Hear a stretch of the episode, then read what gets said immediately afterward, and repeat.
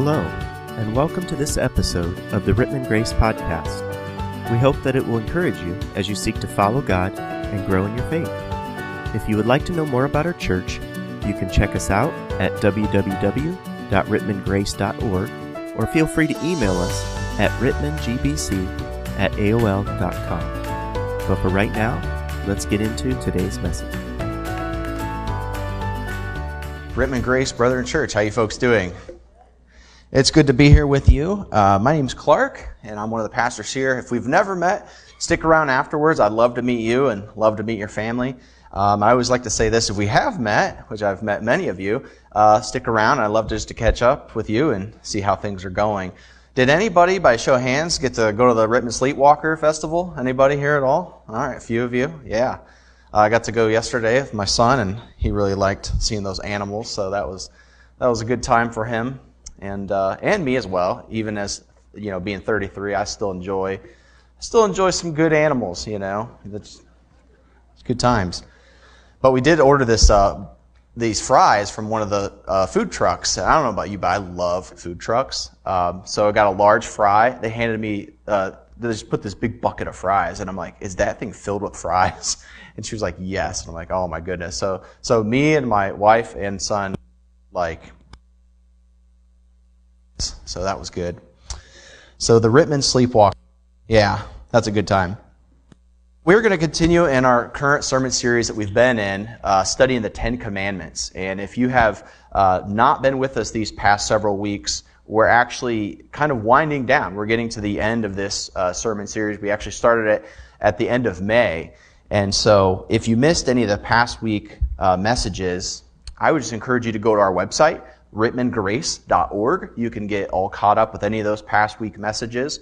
Um, so we kind of laid the foundation at the very beginning when we started this series. We said this is a, a study in the Ten Commandments, and many people will see these Ten Commandments as being uh, constraining and restrictive. Uh, but we would encourage you to see them more as uh, something that's freeing, something that's actually liberating.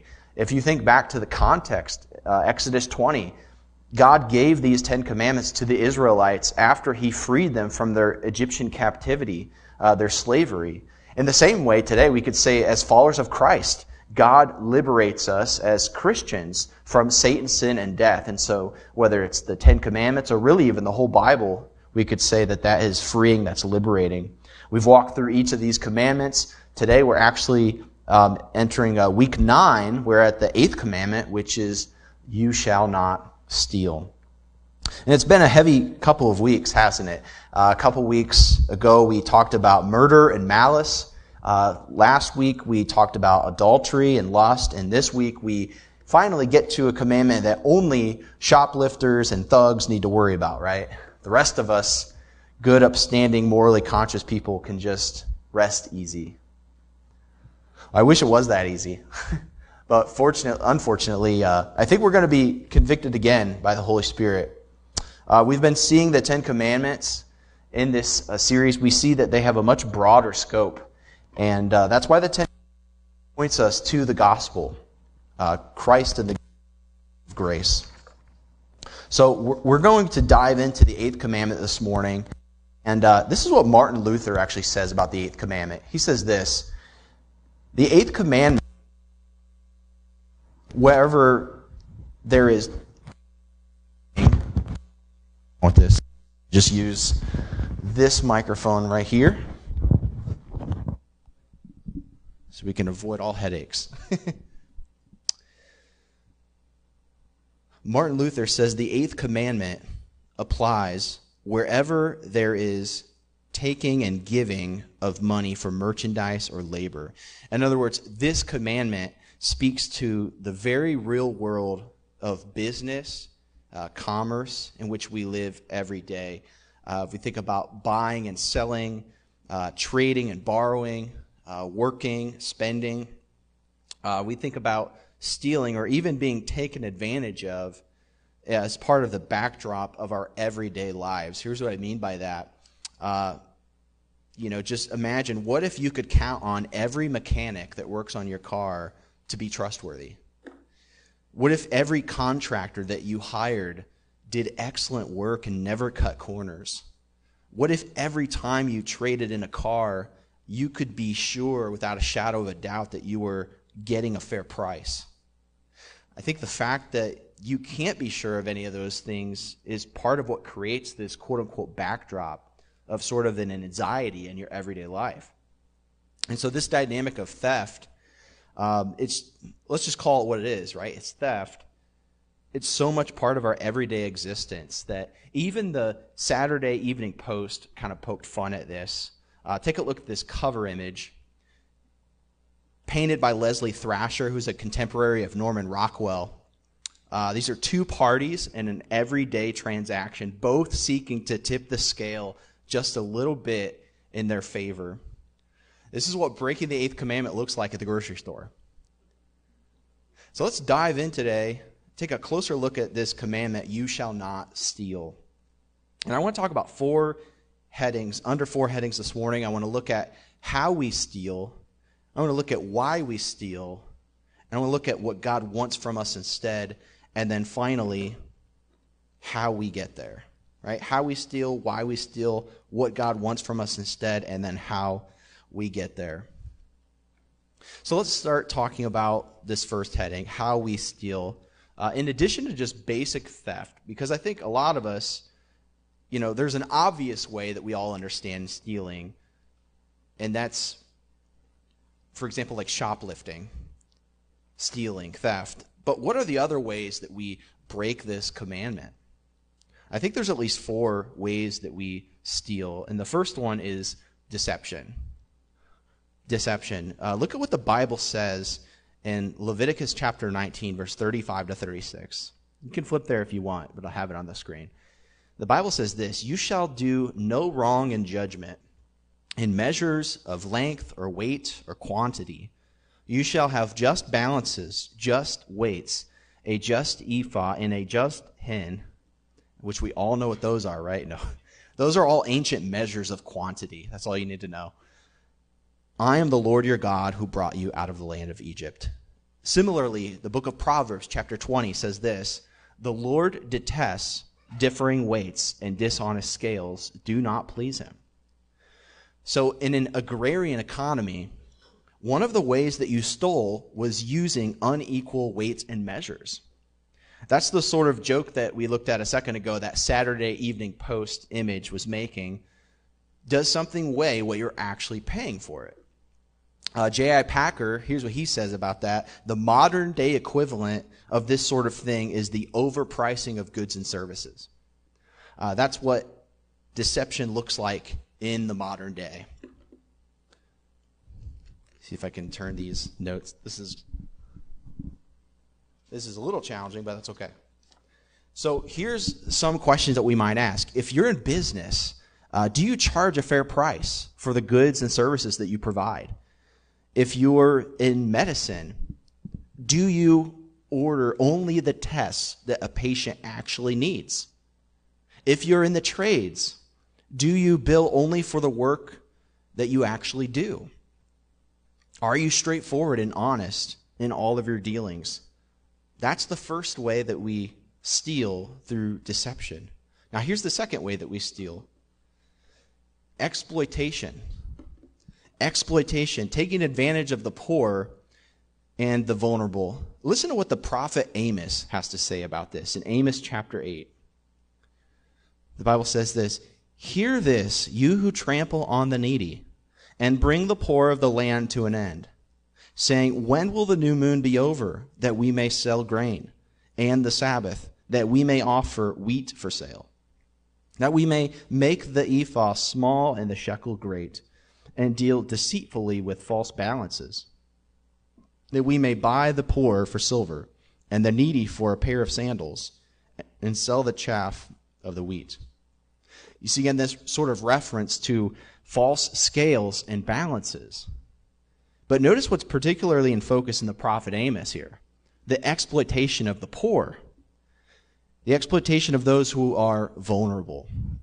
So, why does God care about just and fair business practices? Well, he cares because unjust practices hurt the poor most of all. Are you involved in taking advantage of needy and vulnerable people in any way? So I'll give you an example of one shape that this actually takes, and it's very common in the modern world. Payday loan companies. These companies target people with poor credit, those who can't get a transaction or transactional loan from a bank. And so they're particularly vulnerable. Listen to the New York Times and what it says about this. This is very insightful. There are now more payday loans in the United States than there are McDonald's restaurants. The operators in these stores make around $46 billion a year in loan, collecting 7 billion in fees. A cash-strapped customer might borrow $400 from a payday lender. Catch this. The loan would be due two weeks later plus $60 in interest and fees. That is the equivalent of an annual interest rate of more than 300%. And you thought your credit card was bad. Because most borrowers cannot repay their debts quickly, the loans are often rolled over, entangling those who take them, and hard to escape spirals of ever growing debt. So, on the one hand, providing access to capital with poor credit is a good and necessary service and it's complex, but doing so at 300% interest is exploiting the vulnerable and the needy. And this type of exploitation, that's the second way that we violate the command, the eighth commandment. So what would it look like? What would it look like for the kingdom of God to come into our community in this way? I think this is a problem for entrepreneurs, finance wizards to solve.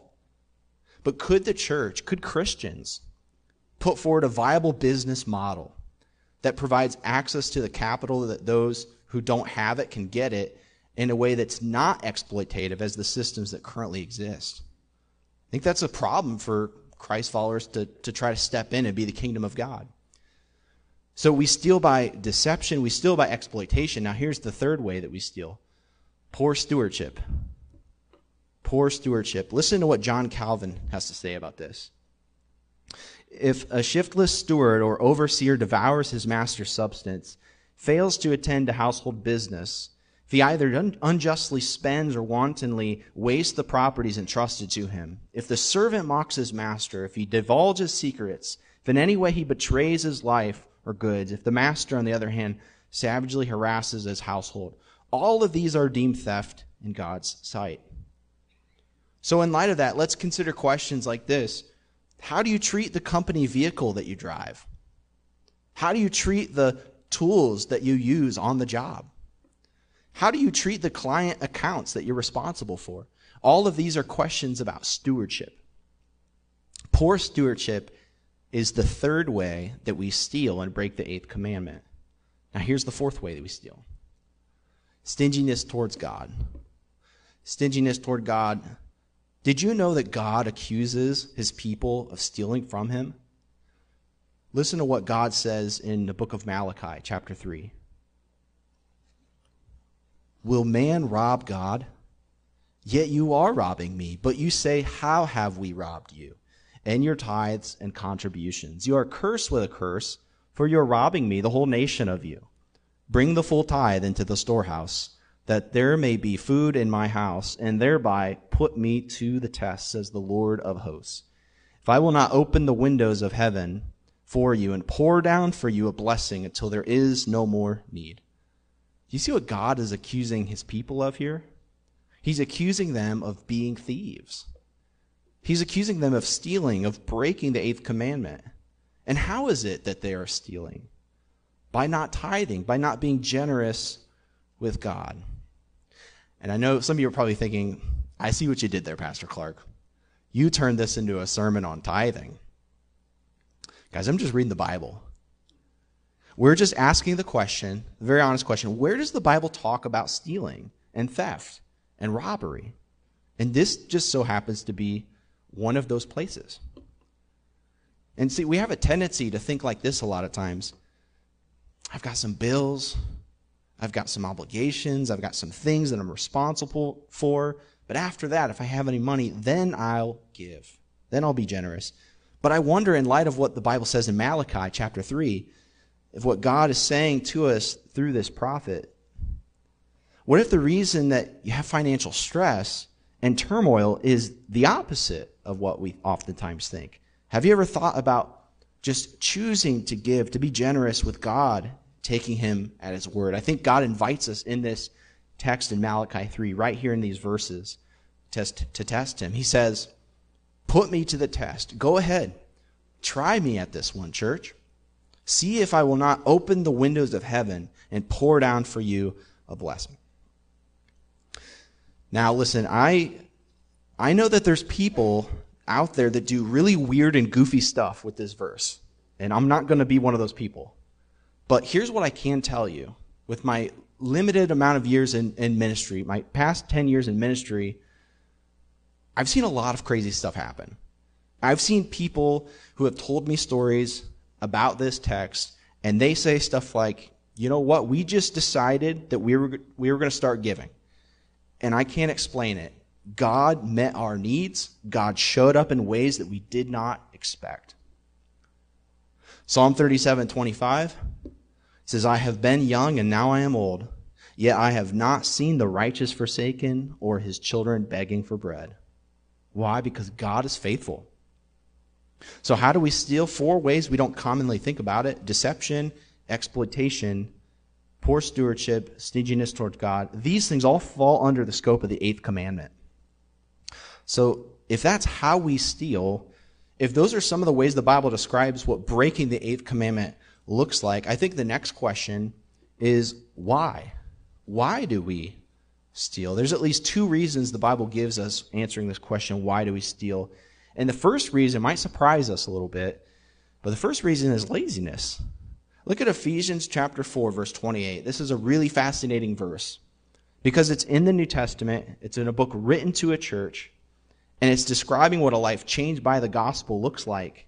And it says this, "Let the thief no longer steal, but rather let him labor, doing honest work with his own hands, so that he may have something to share with anyone in need."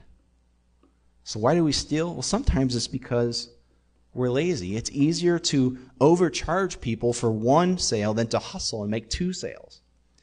The, the verse is telling us the flip side of the eighth commandment. When God commands us not to steal, He's commanding us to work hard and to be generous. That's what the positive side of this commandment looks like. So I want to invite us all to kind of step back and evaluate this morning where is there possibly laziness in our financial life? Where is there a lack of budgeting and stewardship and clarity? Where do we expect things to just come to us without working for it? Why do we steal sometimes? It could be because we're lazy. There's a second thing, even deeper than laziness, that causes us to steal, and it's lack of trust. Lack of trust. Just think about the deeper dynamics of our soul. Why are you prone to clutch and to grab and to take why aren't you more open handed and generous with your resources? If you really think about that question, it's because we're oftentimes afraid that we don't have enough. Breaking the eighth commandment is rooted in the failure to trust God's provision. And Jesus actually puts his finger on this on the Sermon on the Mount. And Ethan read it earlier, but let's look at it again. Jesus says, Consider the lilies of the field, how they grow. They neither toil nor spin. Yet I tell you, even Solomon in all of his glory was not arrayed like one of these. But if God so clothes the grass of the field, which today is alive and tomorrow is thrown into the oven, will he not much more clothe you, of you of little faith? That's the real issue, isn't it? It's about trust. When we steal, what we're saying is, God, I can't trust you, or I won't trust you to provide for me. But I trust me, I trust myself, and I'm going to take matters into my own hands. Which is why Martin Luther said, we said this last week, but every commandment ultimately comes back to the first commandment, which is what? You shall have no other gods before me. If we really fear and really love and really worship God, then everything else will fall into its place. If we're not willing to trust God, then we will find a disposition in our hearts toward cutting corners, towards cheating, towards stinginess, towards stealing. So, why do we steal? Fundamentally, it's because we don't trust. So, that gets us to the third question right? We said, how do we steal? We said, why do we steal? Then the third question is, what does God want from us instead? What does God want from us instead? I think the answer is probably obvious to us all by now. All God wants from us is generosity that's rooted in trust. Here's how the Heidelberg Catechism frames the eighth commandment. By the way, if you're wondering what the Heidelberg Catechism is, it's a Protestant confessional document, and it takes the form of a series of questions and answers for teaching Christian doctrine. So here's what the Heidelberg Catechism says specifically about the eighth commandment. Question What does God require of you in this commandment? Answer That I do whatever I can for my neighbor's good, that I treat others as I would like them to treat me, and that I work faithfully so that I may share with those in need. See, what God wants from us is a generous life flowing from a deep trust and confidence in Him. That's what God wants. He wants us to be generous and open handed because we trust and are confident in Him. And by the way, notice how practical that trust is. Let's look again at Ephesians chapter 4. Again, this is the Apostle Paul writing to a church in Ephesus about how to live out the gospel.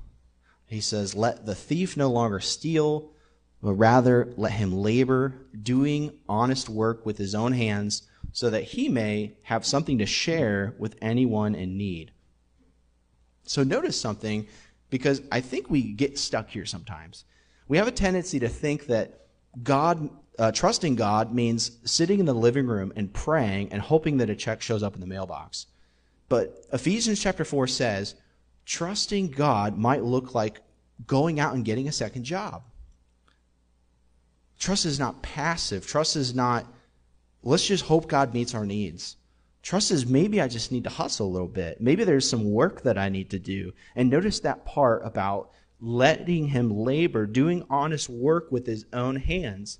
Uh, that labor and work is not a striving, a clutching, and a grabbing, and a selfish labor. It's a trust labor. It's a worshipful labor, a labor that realizes God has given us a capacity to work. And when we use that capacity to bring an income and then be generous to others, that pleases and it glorifies God.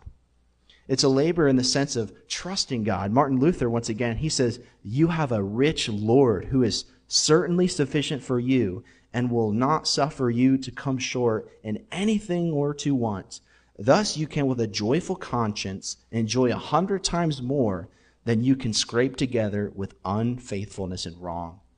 Right? So because God loves you, because God, because God cares for you, you can enjoy his good gifts 100 times more than you would enjoy whatever you could get together by your unfaithfulness and stinginess and striving. So what does God want from us? He wants a life of generosity that flows out of a trust in him, a confidence in him, which raises the last question, how do we get there? How exactly do we get to that place? How do we get to the place where we trust God in an open handed, generous, worshipful labor sort of way? How do we learn how to trust God? This is the core thing in many of our lives and souls. We learn to be careful who to trust for very good reason. When people say, just trust God, a lot of people think to themselves, I don't know what it even looks like to trust God.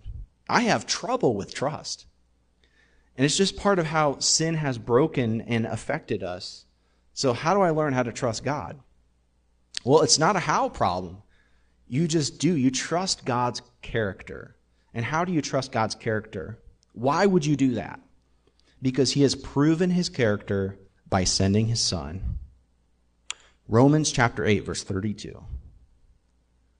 He who did not spare his own son, but gave him up for us all how will he not also with him graciously give us all things? Just let that verse sink in for a minute. Do you hear the gospel logic of that verse? You're worried about whether God is going to take care of you. You're worried about whether God can handle your financial worries. Listen, he did not spare his own son. He always has given the most precious and valuable thing that he has. And if he's done that, then how is he not going to do whatever else you need? You want to know how to why you don't need to steal? It's because God sent his son. He's proven his generosity. And so, in light of that, you don't need to steal, you don't need to exploit, you don't need to deceive, you don't need to be stingy. Why? Because God has demonstrated in Jesus Christ that he is absolutely worthy of your trust and your confidence. And that he will take care of every need that you have. If you belong to him, if you trust in Jesus, if you rest in the Lord, Jesus Christ, there's nothing else that God can give you that is more valuable and more precious than his son Jesus. You can trust him with everything else. Is any trouble in life really going to separate us from the love of God? Paul says in that same text. The answer is no. And why do we know that? Because he already gave us his son. We already have the most valuable thing possible. And then in that Matthew 6 passage that we referenced a second ago, Jesus' famous Sermon on the Mount, he talks about the birds, Jesus talks about the flowers, and he says, Look, God clothes all of these. God takes care of all of these. Won't he also take care of you, O you of little faith? And I don't know if you noticed in that passage, but how many times he mentions anxiety in that passage? He says, Don't be anxious, don't be anxious, don't be anxious. He says, Your Father already knows what you need. He's going to take care of you. So, what if this morning we repent of all of our grabbing, all of our clutching, all of our hoarding, all of our wasting of resources? Instead, we were to turn to Jesus and to trust his character and surrender to him. For some of us, that might be the first time that we choose to turn to Jesus and surrender. And what if you're, what you're doing when you do that is you're choosing to give up control of your life? It's saying, God, I'm repenting of my propensity to steal glory from you. It's to pretend as if my life is my own and I can do what I want with it. I want to turn from that and I want to turn to you and I want to receive the life of Christ given for me. I want to invite you to do that this morning, maybe for some of you for the first time.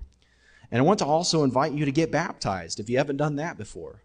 Baptism is an outward expression of an inward truth, right? It's like a wedding ring. It, it just shows you that you have made that decision to follow Christ in discipleship.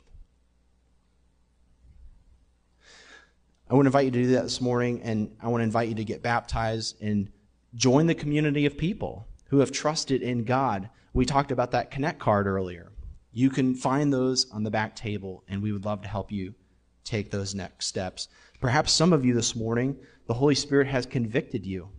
And perhaps some aspect of deception or exploitation or poor stewardship, whatever it might be, maybe you need to turn from that and open your hand and trust and surrender. And say, God, instead of my grabbing and my clutching and stealing and disposition, I want to repent of that. And I want to turn from that and I want to open my hands and my life to you, to trust you and really believe that you're out for my good, that you sent Christ for me so that I can count and trust in you. Would you trust? Would you turn to Jesus and repent and surrender this morning? Let's not be a people who steal. Let's not follow, let's together choose to follow the wisdom of Ephesians chapter 4. Let the thief steal no longer because we don't need to.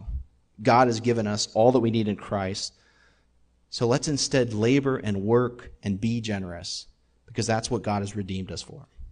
Let's pray together. Lord, we come to you this morning and we just want to acknowledge your presence, that you're here with us.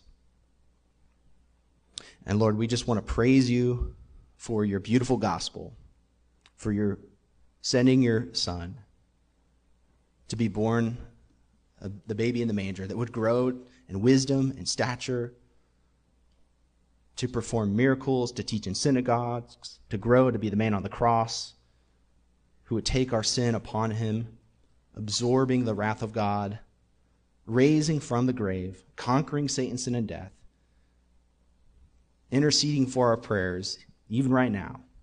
that same God. Lord, we surrender to you. We, we trust you. We pray for those that may be doing that for the first time this morning. We pray for anybody who is on the fence, kind of straddling the fence of whether they want to go public and get baptized. And Lord, we pray for those this morning that need to turn and, and repent from their, their sins and from their ways of, of going against your eighth commandment, Lord. Help us to, to be a blessing to you as we go about our week. Help us to, to represent you as your ambassadors. Help us to be your ministers of reconciliation. Because you, we can love others because you loved us first, because we are forgiven. We can go and represent you as your followers your followers, Jesus. Lord, help us to, to be a blessing to you this week. pray this in Jesus' name. Amen. Thanks again for listening to this episode of the Rittman Grace Podcast.